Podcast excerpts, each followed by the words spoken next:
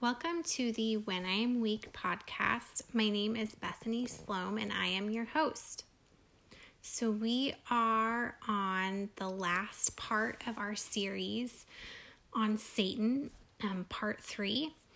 Um, this is a three part series that I was doing um, on Satan.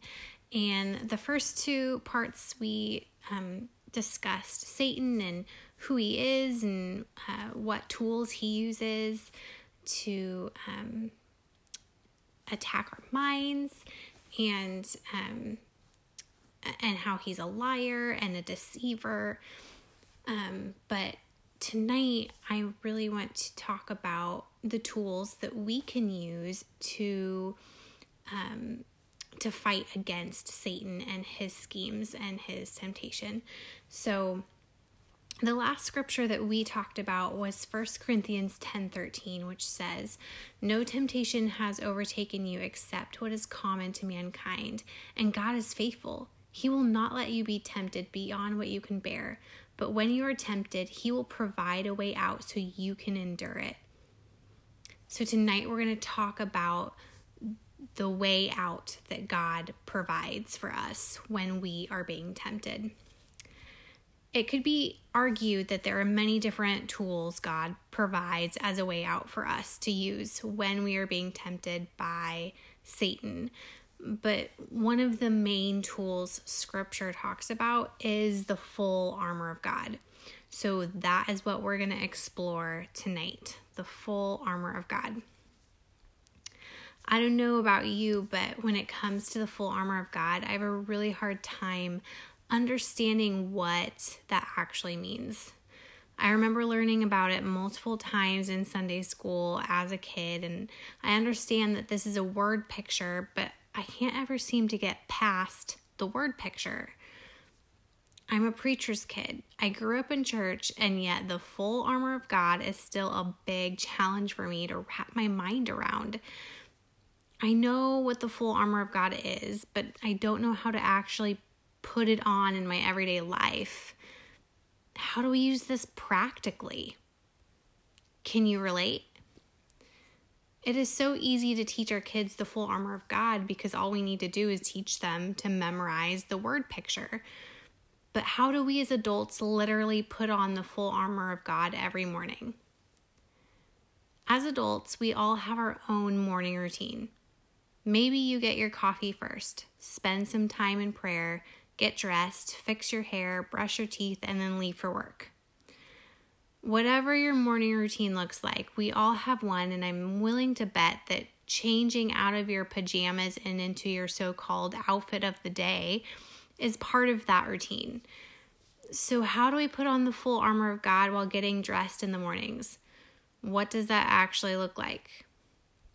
Let's figure that out together. We're gonna start out by reading Ephesians 6 10 through 18 in the NIV version. Finally, be strong in the Lord and in his mighty power. Put on the full armor of God so that you can take your stand against the devil's schemes.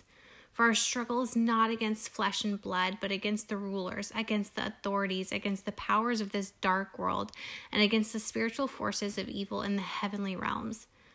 Therefore, put on the full armor of God so that when the day of evil comes, you may be able to stand your ground.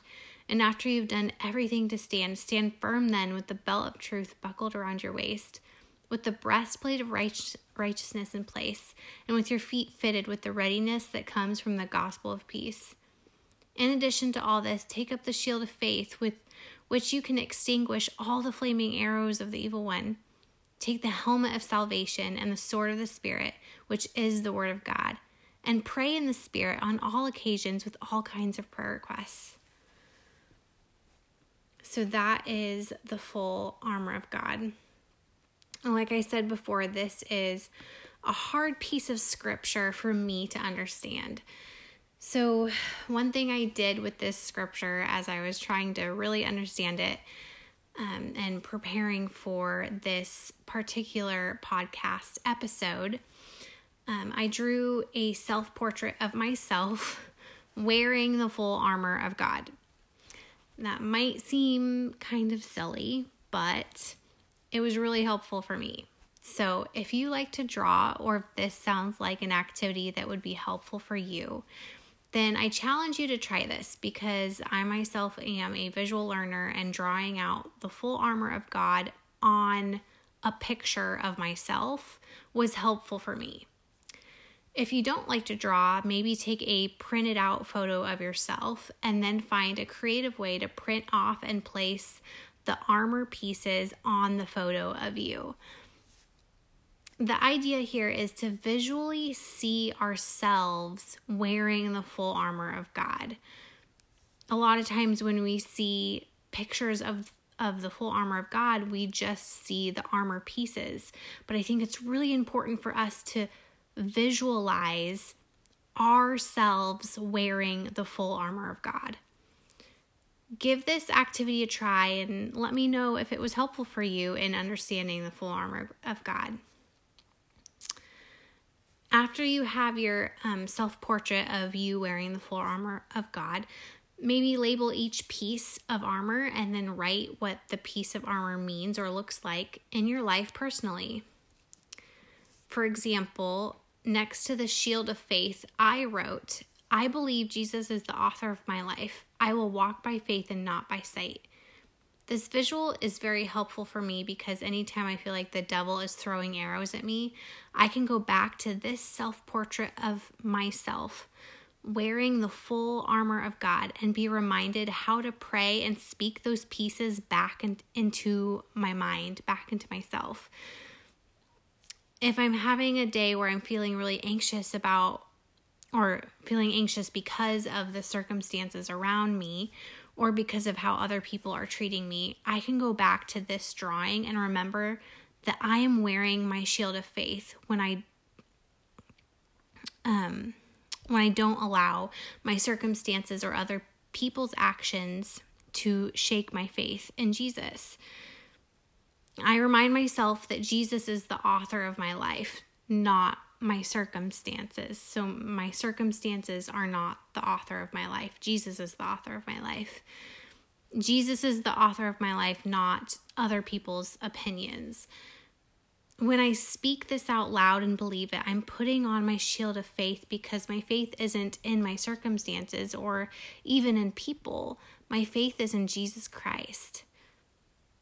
So, with that, let's look at some of the other pieces of, of armor as we explore and research um, the full armor of God. And um, as we're doing this, write down some of this information so that you have something to write on your own self portrait of you wearing the full armor of God. So, the first piece of armor mentioned in Ephesians 6 is the belt of truth. What is the belt of truth and how do we put it on? According to Strong's Greek definition, the belt of truth is sincerity of mind and integrity of character, or a mode of life in harmony with divine truth. The truth as it is discerned in a person, one's habit of thinking and acting in congruity with truth. Scripture tells us that Jesus is the way, the truth, and the life. So when we spend time with Jesus in prayer and ask Him what He wants us to do, and then listen to His words, which He gives us through His Holy Spirit, we are putting on the belt of truth. We are leaning on God's understanding rather than our own understanding. How often do we lean on our own understanding rather than asking God to speak truth to us? Especially in difficult situations. God is all knowing and He is able to speak truth into our hard and confusing situations if only we are willing to ask Him. If you need clarity in a situation, pray and ask God to speak truth to you. He is truth, He speaks truth. So you can just trust what He tells you. We also wear the belt of truth by being honest people when we not only ask God to speak truth to us, but that we also then speak truth to others, we are wearing the belt of truth. Satan is the father of all lies, and he wants us to take off the belt of truth through ignoring God's words and lying to the people around us. We need to keep that belt of truth on tight by both listening to truth and speaking truth. Interestingly enough, the sword of the Spirit, which is the Word of God, is attached to the belt of truth. Many assume this is specifically talking about the Bible, but the word word here in Ephesians 6 is rhema in Greek, which means speech, a saying of any sort as a message or a narrative. So now we're going to talk about the sword of the Spirit. Certainly, the Bible is the Word of God, but God continues to speak truth to us through His Holy Spirit living inside of us.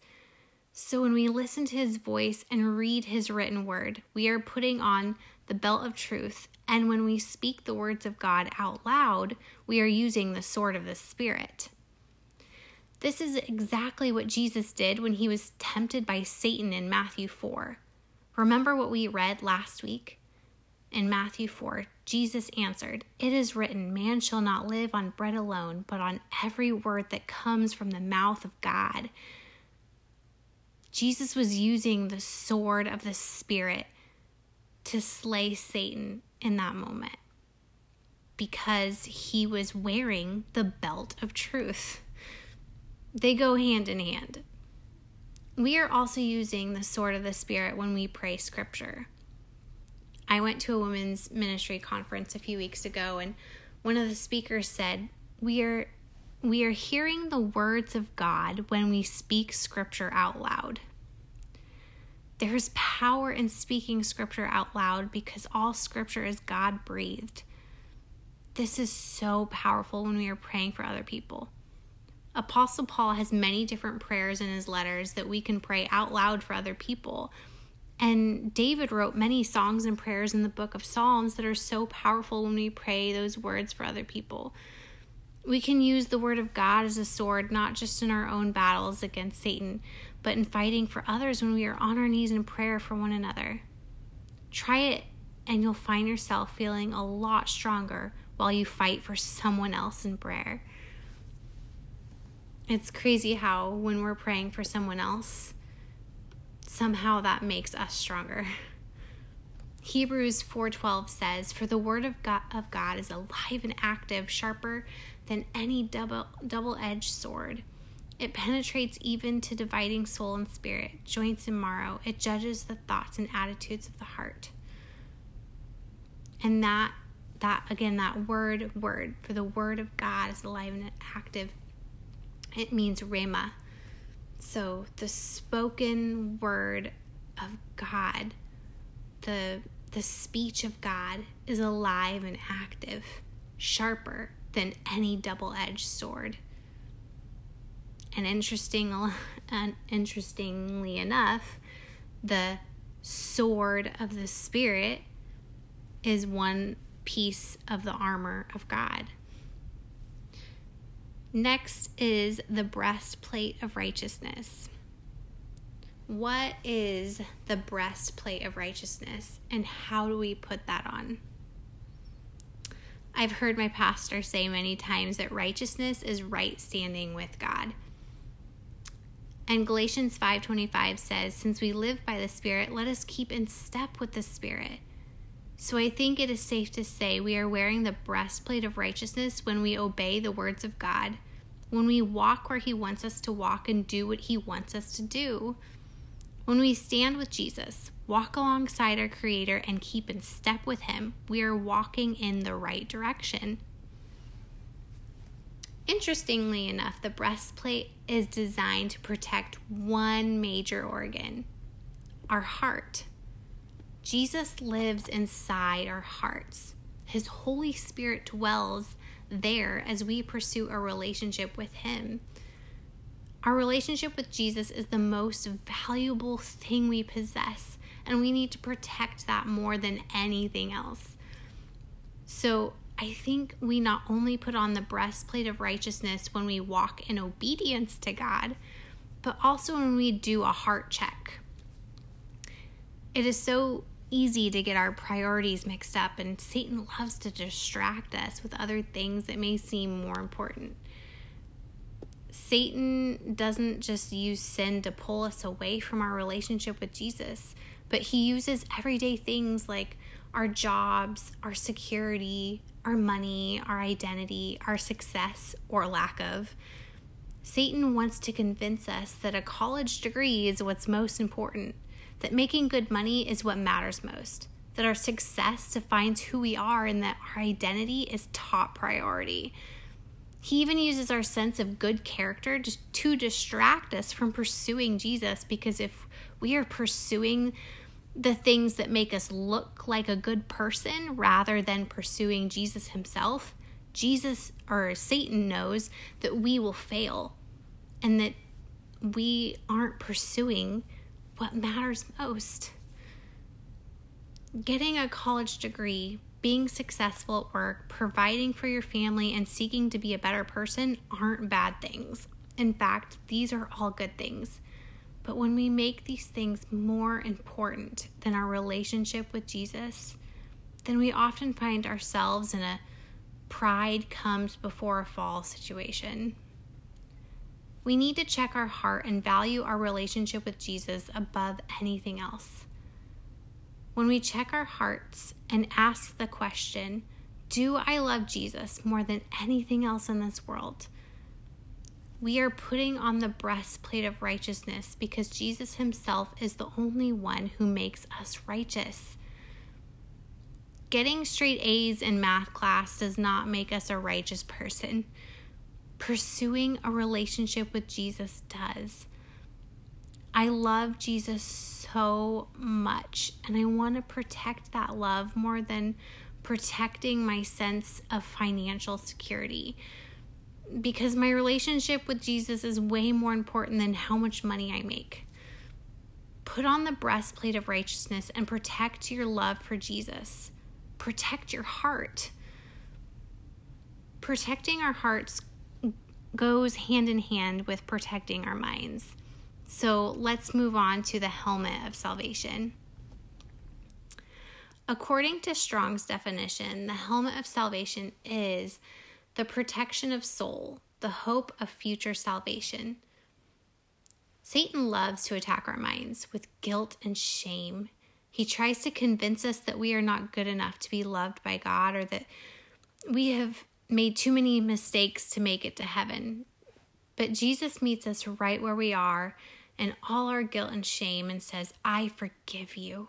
I love you. He forgives us every single time.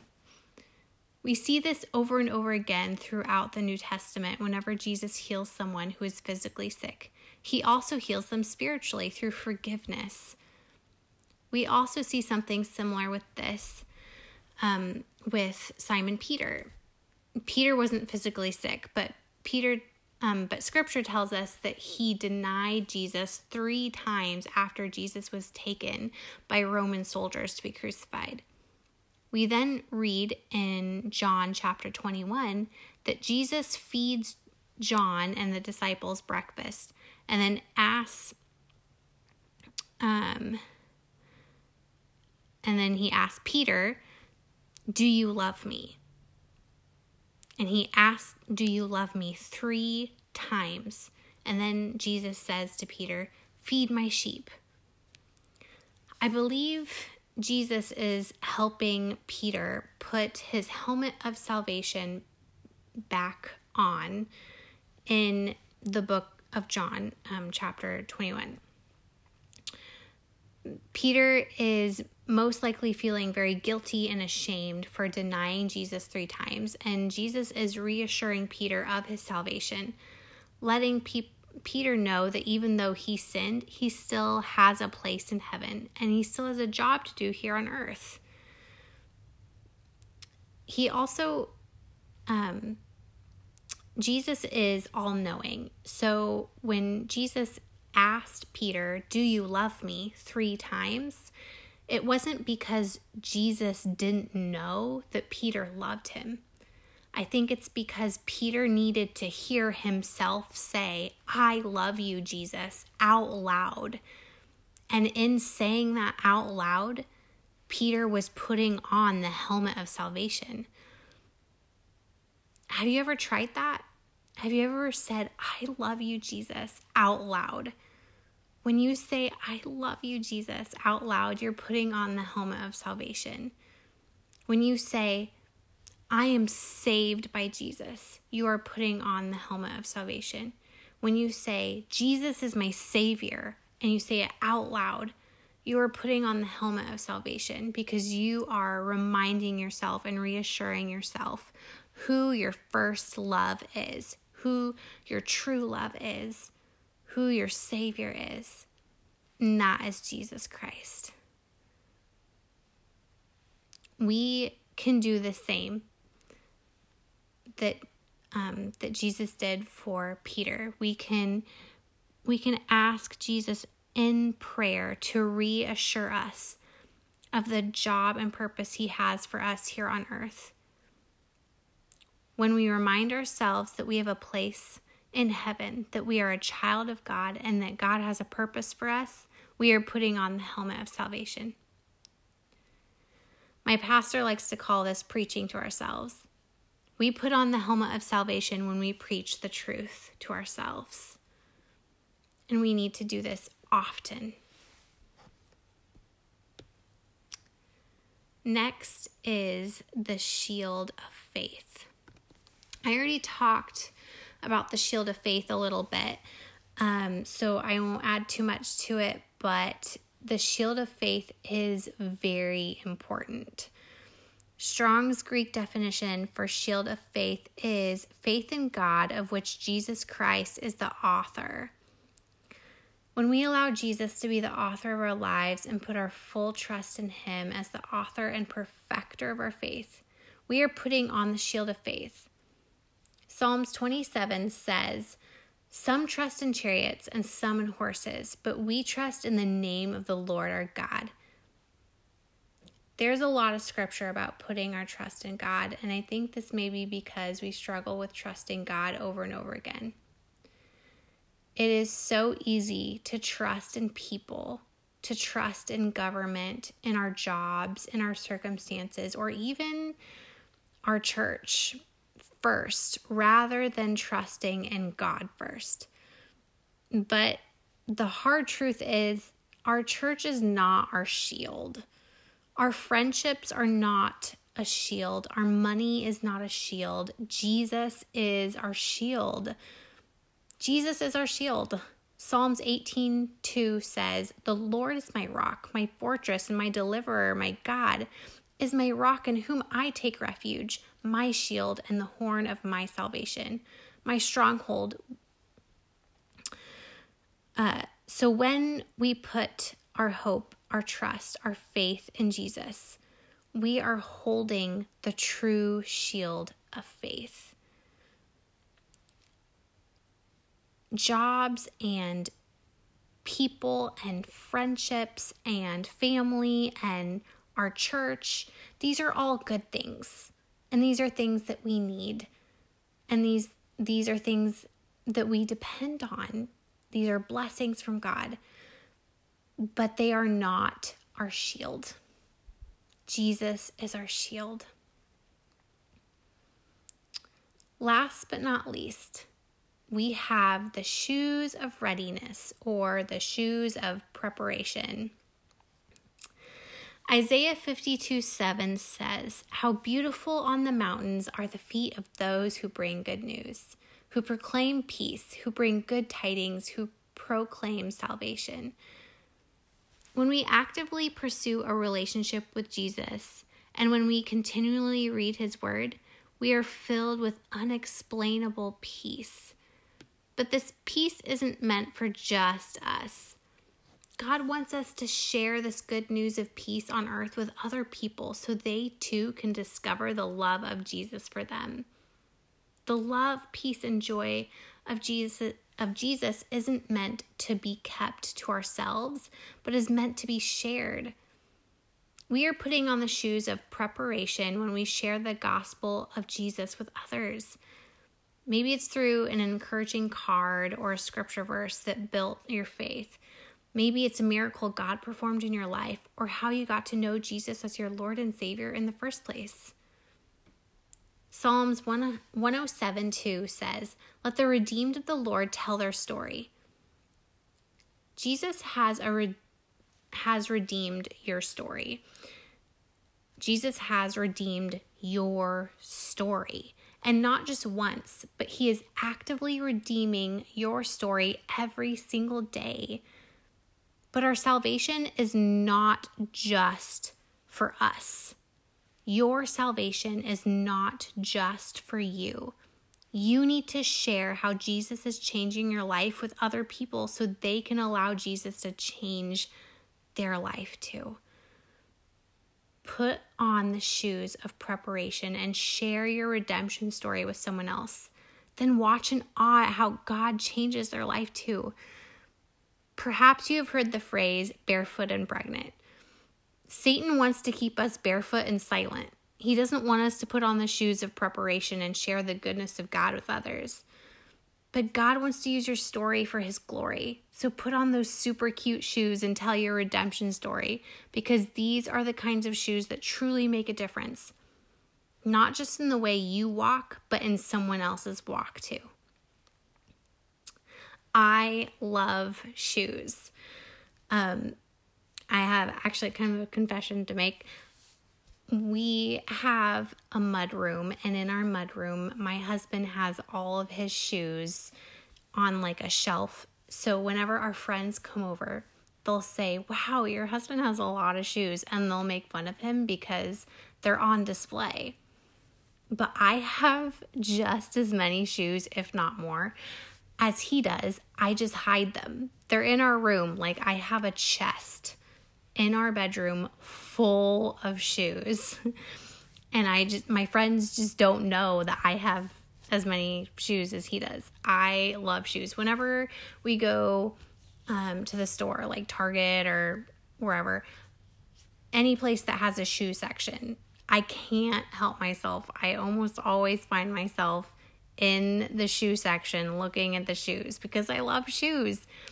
And I mean, if you're a shoe person, then you know that there are certain shoes that just make you feel more confident when you're wearing them. Like your walk is just a little bit more confident. There's a little pep to your step, you know, because you're wearing your nice shoes.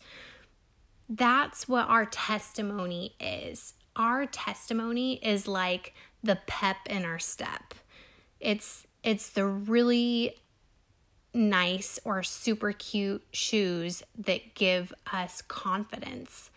But they don't just give us confidence, they give someone else confidence in their faith walk, or it introduces someone else to Jesus.